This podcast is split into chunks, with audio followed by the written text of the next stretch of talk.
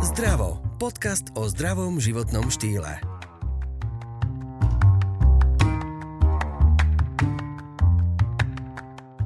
Tak tento podcast je vysoko intimný a určený najmä ženám.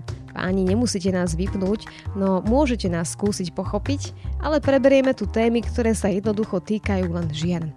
Povieme si aj o vážnych veciach, ako je napríklad rakovina. Posvietime si aj na strašiaka, konec koncov, najmä chlapov, PMS-ku. Poradí nám ginekologička z Kramárov, doktorka Hanna Habanová. Toto vysielanie bude najmä pre ženy a najmä preto, lebo je tu hostka Hanka, ginekologička, teší ma. Ahoj opäť. Ahoj, mňa teší. My sme sa totiž to už párkrát tu stretli a budeme sa venovať čisto ženským otázkam, takže páni, ak ste zvedaví, čo nás trápi, zostaňte samozrejme, ale teraz sa budeme venovať takým najčastejším ginekologickým problémom a budeme hovoriť aj o PMS, respektíve o takom tom strašiaku, o ktorom sa niekedy píše a hovorí možno až priveľa a zbytočne, ale veď k tomu sa ešte dostaneme. Poďme tak postupne. Hanka pracuje v nemocnici na Kramároch, stretáva sa dennodenne s rôznymi pacientkami, s rôznymi problémami. Tak s čím najčastejšie? Ja si myslím, že Slovenky trápia také úplne klasické veci. Na ambulancii najčastejšie proste sú to rôzne výtoky, zápaly. Keď pracujem na oddelení, tak väčšinou pacientky prichádzajú na operáciu, či už majú, sú už zdiagnostikované a už podľa tej konkrétnej diagnostiky, diagnózy plánujeme aj výkon. Takže vlastne sú to už sú to rôzne typy od rôznych myomov, hej, ktoré Myomov, možno... ovariálnych císt, tracíz na vaječníku, prekancerov krčka maternice, či naozaj, alebo prsníky, hej, či už nezhubné, alebo zhubné nádory prsníkov. Čiže okrem toho, že e, ako si niektorí myslia, že na ginekológii sa riešia iba bábetka, tak nie, riešia sa aj takéto problémy. Ono ten odbor sa volá, že ginekológia a pôrodníctvo, takže to pôrodníctvo je tak trošku samostatne a rovnako samostatne je tá ginekológia. Tak poďme si trošku porozprávať teda, že um, postupne by som asi išla, že najväčším, akože najväčšou hrôzou, možno o čom sa najviac hovorí, je že rakovina. A ako na to môžem teda prísť, že niečo so mnou nie je v poriadku? U nás pri týchto našich ginekologických malignitách alebo nádrových ochoreniach platí, že keď už uh, máte, väčšinou keď už máte klinické príznaky alebo má žena klinické príznaky, býva už dosť neskoro. A naozaj by som znovu uh, rada zdôraznila tú dôležitosť uh, preventívnych prehliadok každý rok. Žena ich má, má na ne nárok z, z verejného poistenia a je dobre ich absolvovať. Treba začať hneď hneď ako hneď v 18 alebo keď začne e, žena, žena alebo dievča pohlavne žiť. S tým, že netreba prestať ani keď teda žena odrodí, alebo keď už je teraz skončia menštruačné cykly, treba chodiť pravidelne. Naozaj je to dôležité. A hlavne by som chcela toto vyzdvihnúť u tých dám, ktoré už sú po prechode, že naozaj väčšina tých našich ginekologických malignít alebo teda nádorových ochorení sa vyskytuje okolo toho 60. 70. roku veku.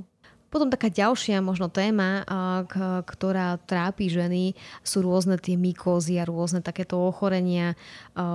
Teraz bolo plaváreň, bola zavretá, hej, tak teraz sa to možno, neviem, povedz mi, bolo toho viac či menej, či to sa nedá takto merať? Vieš, napriek tomu, že plaváreň bola zavretá, ženy chodili s mykózami stále, takže ako netvrdíme, z plavárni si môže žena niečo priniesť. Ale ono tie mykózy naozaj niekedy, hlavne problém je u pacientov, ktoré naozaj majú rekurentné, to znamená, že opakovane sa vracajúce mykózy, a väčšinou v tej druhej fáze cyklu po ovulácii. Tam je to veľký problém aj pre ňu, pretože ona naozaj každý mesiac zažíva taký ten značný diskomfort, to srbenie, pálenie, výtok. Ale pre nás to niekedy býva trošku terapeutický problém, že nie vždy nám zaberajú antimikotika a veľakrát potom odosielam pacientke na imunológiu, na podstate takú imunologickú liečbu. To je taká nepríjemná téma samozrejme, ale je tu, trápi nás to, tak sme si o tom povedali, že to teda, ale dá sa to liečiť, netreba asi doma skúšať nejaké domáce recepty, lebo sú na internete všelijaké. Ja by som akože odporúčala naozaj, keď máme, ako, no to nemusí byť nutne iba kvasinková infekcia, môže to byť zmiešaná. Čiže keď si kúpite v lekárni o, komerčne dostupné antimikotikum, teda voľne predajné, tak akože áno, pravdepodobne vám to zabere, ale nemusí. Je lepšie naozaj ísť tomu ginekologu, nech vám vezme kultiváciu. On nám samozrejme ešte predtým, než mu prídu výsledky, nejaké tie lieky väčšinou lokálne do pošvy dá, aby sa vám uľavilo, ale určite by som navštívila ginekologa. A dám tak komerčnú otázku, že hovorí sa, že keď má žena takéto problémy, tak partner je určite neverný. A zrovna akože s kvasinkovou infekciou by som tu, sú podľa mňa iné infekcie, ktoré by som spájala s tým, že na asi proste partner mi je neverný, alebo že teda skúša šťastie niekde inde. Ale a väčšinou niekedy práve, že ženy mávajú tú kvasinkovú infekciu, keď majú nového partnera a jednoducho sa stretnú dve mikroflóry, tak akože vtedy to môže aj takýmto spôsobom zafungovať. Že nie sú zladení úplne. Hej. Mhm. Tu sa ťa ešte spýtam, že keď majú PMS-ku, predmenštruačný syndrom, čiže pred tým, ako to má prísť, že sa dejú nejaké veci s telom, s psychikou, či to nejako aj riešia s tebou napríklad, že ako to trochu utlmiť. Takto každá žena má podľa mňa do určitej miery uh, premenštruačný syndrom samozrejme závisí na intenzite, to je dosť individuálne. Väčšinou sú to také, že stiažujú na také bolesti, naliaté prsníky, zmeny nálad, takú plačlivosť. A niektoré hovoria, že majú taký splín, to tak, samozrejme, že to nie je úplne odborný názov. A Takto, ono samozrejme, keď sú tie príznaky také, že sú veľmi obťažujúce pre tú ženu, dá sa vždy pomôcť nejakými liekmi uh, ako antidepresívami v malých dávkach, ale ja si myslím, že to už je naozaj taká hraničná možnosť, že keby že naozaj a potom možno treba navštíviť aj uh, lekára inej odbornosti. Ale skôr také režimové opatrenie, že naozaj v tomto období dávať pozor na nejaké excesy, či už alkoholové, alebo proste na, neviem, nejaké niečo, čo nás proste rozhodí z takej rovnováhy. Tak to by som možno ja takto ako odporúčila. Čiže keď... Eh, no ja totiž to nemám tento problém, tak ja sa ťažko na to pýtam, ale ja... viem, že naši posluchá, naše poslucháčky mali nejaké takéto otázky typu, že čo s tým? A, takže hovorím, ako, čo som povedala, že skôr naozaj na seba trošku dávať pozor. Ono znie to skôr také akože všeobjímajúce rady, ale naozaj, keď už by sa malo prikročiť k nejakej tej konkrétnej liečbe, tak väčšinou sú to lieky z kategórie antidepresív a tie by som naozaj zvažovala iba pri veľmi ťažkom priebehu. Našla som, mám jeden príznak. Upratujem, veľmi, veľmi upratujem. Vždy. Tak to sa musia doma tešiť. Teraz tak uvažujem, že vlastne mám takéto niečo a, a nie som teda jediná v tom, čo som počula. Určite nie, musím povedať, že aj ja mám samozrejme uh, nejaké príznaky, ale priznám sa, že som to nikdy neriešila. Je to normálne. Áno, každá to má, môžem ubezpečiť, že asi každá žena, ktorej by ste sa spýtali, vám povie, že áno, vie, kedy má prísť menštruácie, už aj podľa zmeny nálady. Takže... Tak tí muži si z nás uťahujú, uh, existujú rôzne vtipné videá, že sa zmeníme na monštrum a tak ďalej, že musí nakupovať čokolády a byť obozretnejší vtedy. je to možno, ono vieš, niekedy je to ťažké, lebo človek sa nevidí pri tom. tak asi, asi nám chcú niečo naznačiť, ale bohužiaľ, my to máme ťažké s tými hormónami, inak celý život však. Áno, nám to tak kolíše.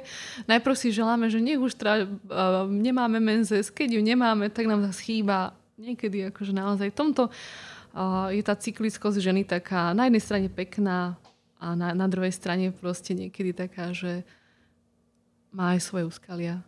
A kedy je to už také, že nie je úplne normálne, keď, keď nás už veľmi bolí brucho, alebo naozaj, že tie dep- antidepresíva treba, že vtedy je to už fakt, že problém? Ono je to dosť subjektívne naozaj proste ja osobne som sa počas svojej praxe nestretla pacient, s pacientkou, ktorá by mi hovorila, že to je také neznesiteľné, že, že by musela potom to siahnuť. Hej. Nechcem nikoho zhádzovať, že jednoducho tie ťažkosti nemá, alebo že nie sú závažné. Hej. To skôr chlapi majú, ako tak rozmýšľam, väčší problém s nami ako my. Možno. Tak Samozrejme. oni sú takých krehkejší. Ďakujeme, že počúvate náš podcast Zdravo. Pokiaľ vás epizóda inšpirovala, navštívte e-shop zerex.sk, ktorý vám zároveň ponúka zľavu 10% na nákup produktov. Stačí použiť kód ZDRAVO. Samozrejme, že trošku to odľahčujem. Uh, dobre, takže berieme to tak, že je to normálne, dá sa s tým žiť a keď už to, mám to príde, že už to nie je únosné, tak poďte to riešiť s doktormi. Samozrejme, vždy, ako to je taká okrydlená fráza, že keď už niečo naozaj vám veľmi zasahuje do života, tak to treba riešiť. Tak, potom tu máme také, že novinky, som si tu dala takú poznámočku, že existujú teraz, že anionové vložky, nohavičky a takéto rôzne vychytávky. Aký je tvoj názor? A ja sa priznám, čo sa týka týchto noviniek, že som skôr konzervatívny človek, že ale v zásade z nášho pohľadu takého ginekologického, keď už sa mám toho striktne držať, tak pokiaľ to nie je proste zdraviu škodlivé, nevidím dôvod, prečo by to ženy nemohli používať, pokiaľ im to vyhovuje. Ako v zásade nehovorím ani nie, ale určite teraz necítim sa na to, že by som teraz odporúčala nejaký produkt. Kto chce, však kdokoľvek chce, si môže zistiť kopu informácií na internete, na to naozaj ako nepotrebuje mňa a aj konkrétnu značku, aj čokoľvek. No to som ani nechcela, iba som sa chcela spýtať, že teda, že či uh, nie je taký ten trend teraz, že ženy možno, že, tak, že tie rôzne kalíšky a takéto rôzne veci skúšajú, že či to niečo sa mení, hej? Prichádzajú nové určite, vplyvy. Určite sa to mení a poznám veľa žien, ktoré používajú menštruačný kalíšok a sú s ním spokojné. A pokiaľ sa dodržia všetky tie hygienické opatrenia, čo sa týka tej starostlivosti o ten kalíšok, tak ja v tom nevidím problém. Takže hygiena je podstatná úplne pri všetkom, takže to je úplne jasné. Dobre. A čo ešte tak ženy trápi, okrem toho všetko? Mám tu napísanú takú poznámku, že možno um, nejaké zápaly alebo nejaké také najčastejšie uh, problémy, možno um, o čo sme sa ešte nerozprávali, rozmýšľam. Vieš, tak veľakrát ich uh, trápi, pokiaľ je nenaplnená túžba po dieťatku, ale tak to sme v podstate už rozoberali inom podcaste. V inom podcaste, takže to, tomu sa už asi netreba vracať. A s tým, že takisto tieto mykózy, to voláme, že vulvovaginitídy, lebo sú to v podstate zápaly pošvy a vulvy. To býva taká najčastejšia Poďme k tomu samovyšetreniu prsníkov. Veľa sa hovorí, že treba sa čekovať, že pre istotu, že kedy je to OK, ale teda neviem, či to niekto v skutočnosti vie urobiť e, správne, takže keď si nájdem hociakú hrčku, utekám hneď k doktorovi, alebo už neskoro. Takto, ono niekedy, akože samozrejme sú tie odporúčania, že to treba vyšetrovať raz mesačne po menze, keď tie prsníky nie sú naliaté. A samozrejme, kedykoľvek si niečo tá žena vyhmatá, mal by to vidieť ginekolog a, a treba ísť na sonoprsníkov. Na sonoprsníkov treba chodiť pravidelne, to je oveľa by som povedala, citlivejšia, citli, citlivejšia diagnostická metóda ako teda či už samovyšetrenie alebo palpačné vyšetrenie, to znamená vyšetrenie pohmatom počas preventívnej prehliadky, kedy by každej žene mal teda tie prsníky prehmatať jej ginekolog. Pretože musím povedať na rovinu, že niekedy tie nádory sú veľmi malé, že nemajú ani 1 cm. A vieš, že každá máme iné typ prsia, inej veľkosti, že niekedy vo veľkom prsníku sa ti schová aj taký 2 cm nádor a že nemusíš ho vyhmatať, alebo nemusím ho vyhmatať ani ja. Ale keď pani ide na sono, alebo teda žena ide na sono, alebo po tej 40 na mamografiu, tak tam sa im už nestratí. Takže... A taká ďalšia doplňujúca otázka k téme, ktorú sme už načali. A čo tie myomy? Lebo tie myomy môžu spôsobovať aj problémy s otehotnením, ale sú nejaký taký, že koľko majú byť maximálne veľké, že kedy je to už problém, že kedy musí ísť na operáciu žena? Mm, takto, myom veľkosť, pri myomoch veľkosť nie je jediný taký podstatný údaj, dôležité je to aj, kde sú uložené. A väčšinou, keď spôsobujú ťažkosti, a tak spôsobujú buď také, že silné menzes, alebo teda dlhšie trvajúce, že tá žena stratí viac krvi, ako by teda by sme považovali za štandard počas tej menštruácie, čo samozrejme môže viesť tomu, že je potom chudokrvná a všetky také tie, ako my to voláme, že anemický syndrom s jeho následkami. A ešte môže mať, pokiaľ sú tie myomy veľké, taký pocit tlaku v malej panve alebo teda keď dlhšie chodí, alebo tak, že ako keby tam tlačilo. Myomy ako také väčšinou nespôsobujú priamo neplodnosť, alebo iba vo veľmi malom percente. A väčšinou je to iba pri myomoch, ktoré sú uložené tesne pod tou sliznicou maternice, úplne jednoducho, tak hovorím, že nás prostiaka povedané, že keby trčia do tej dutiny maternice. Tým pádom oni v podstate s tým embrykom, ktorý tam docestuje do tej maternice, súťažia o to krvné zásobenie a väčšinou teda vyhrajú, hlavne v tom prvom trimestri. Čiže pokiaľ sa embryko rozhodne, že sa chce usídliť tam, kde je e, nad, nad alebo vlastne nad, nad ten myom, tak nemá šancu. No.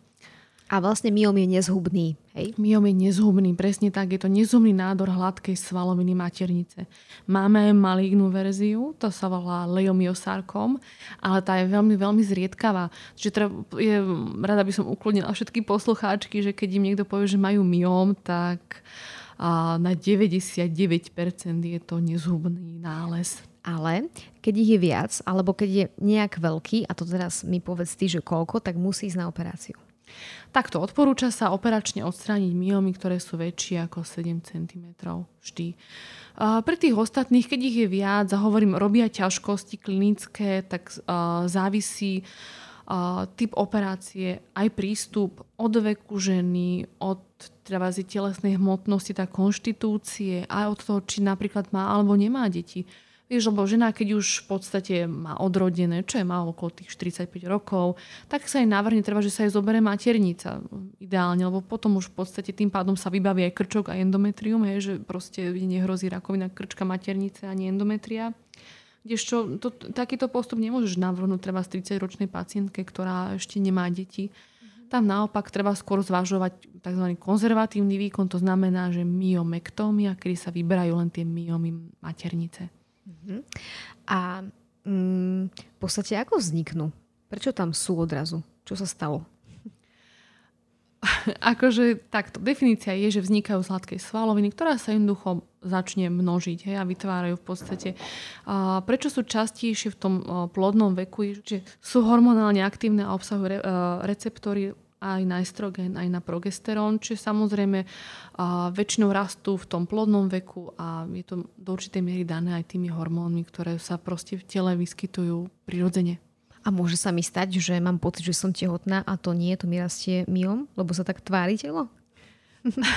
to nie, ale keď už máš taký veľký myom, že proste sa druhým zdá, že si tehotná, tak to je problém. Dobre, to som sa tak pre istotu spýtala, že keď takto funguje podobne, že, že či to náhodou nevie urobiť takéto, uh, takéto um, mimikry, že máme pocit, že už je to babetko. A takto u niektorých žien, ktoré naozaj si pestujú ten mým, nechcem povedať, že pestujú, lebo to je také urážlivé, ale proste majú tie mimy veľké, tak tá maternica veľakrát aj na pohľad vyzerá byť ako čo je v nejakom 3. 4. mesiaci tehotenstva, že je taká veľká. Takže je to vidieť. Mhm.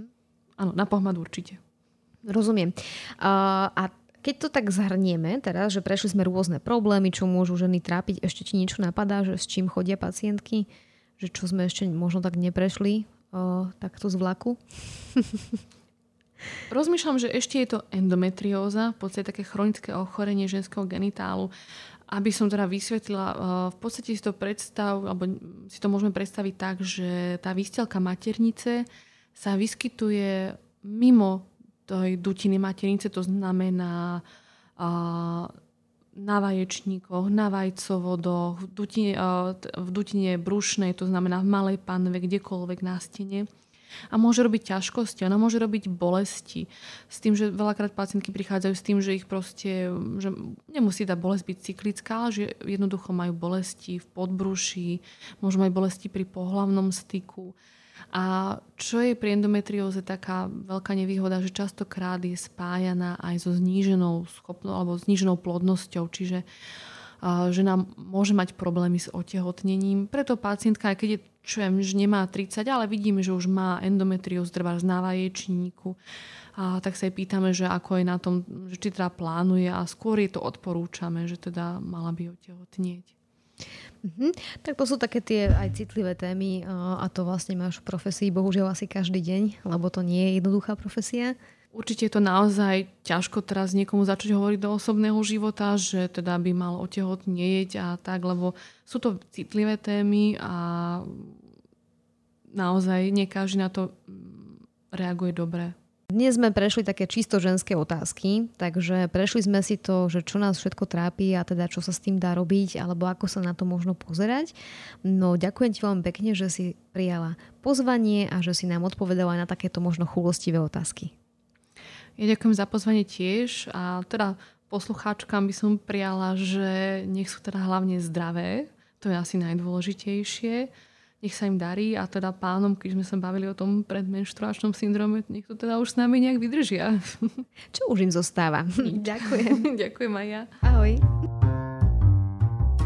Počúvali ste podcast o zdraví a o zdravom životnom štýle s Janou Pazderovou.